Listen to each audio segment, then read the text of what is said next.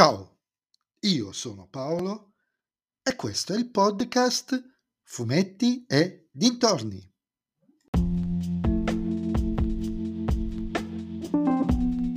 In questo episodio del podcast vi parlerò di E-Man and the Masters of the Universe, la serie reboot, reboot remake, la terza stagione, disponibile sulla piattaforma Netflix.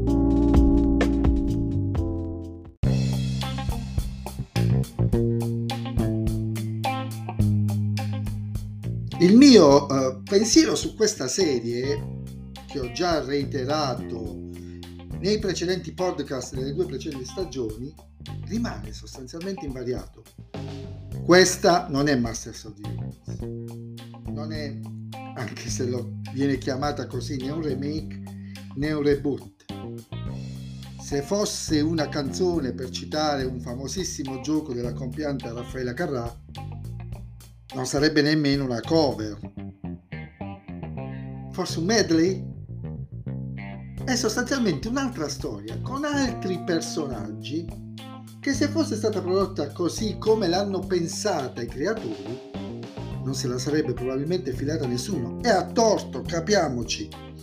Invece, mettendogli una leggera sovraccoperta con i personaggi di Masters of the Universe, il 90% dei quali non è nemmeno caratterizzato allo stesso modo o non ha neanche le stesse origini, diventa qualcosa di oggettivamente vendibile.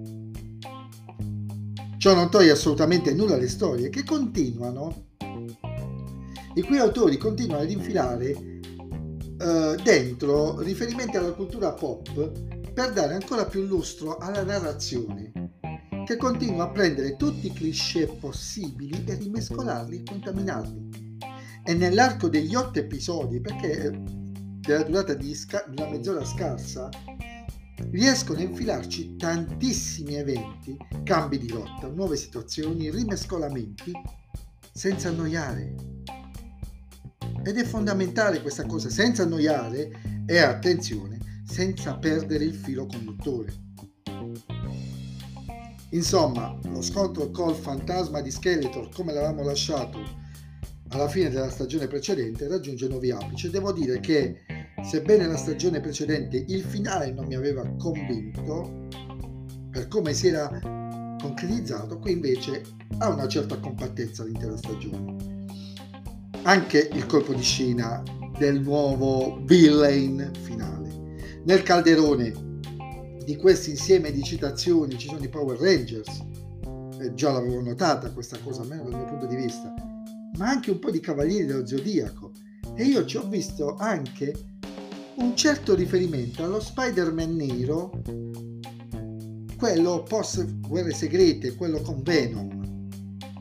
Ci sono i videogiochi e le boss fight e c'è tantissimo humor verbale, ma soprattutto nella puntata finale c'è quella che potrebbe sembrare una citazione della Napoli di Bella Vista di De Crescenzo, del buon Luciano De Crescenzo. Per la precisione, la scena riguardante la definizione di arte moderna. Probabilmente l'ho vista solo io, o, o perlomeno noi italiani, la, la, se, se, è come citazione la accoglieremo meglio solo noi italiani, la accoglieremo unicamente solo noi italiani. Però mi è sembrata una cosa così Insomma, continua a non essere Master of the, Masters of the Universe nella lore, quella classica, ma continua a sconvolgere le carte episodio dopo episodio, stagione dopo stagione, che sinceramente credo che potrebbero andare avanti fino all'infinito.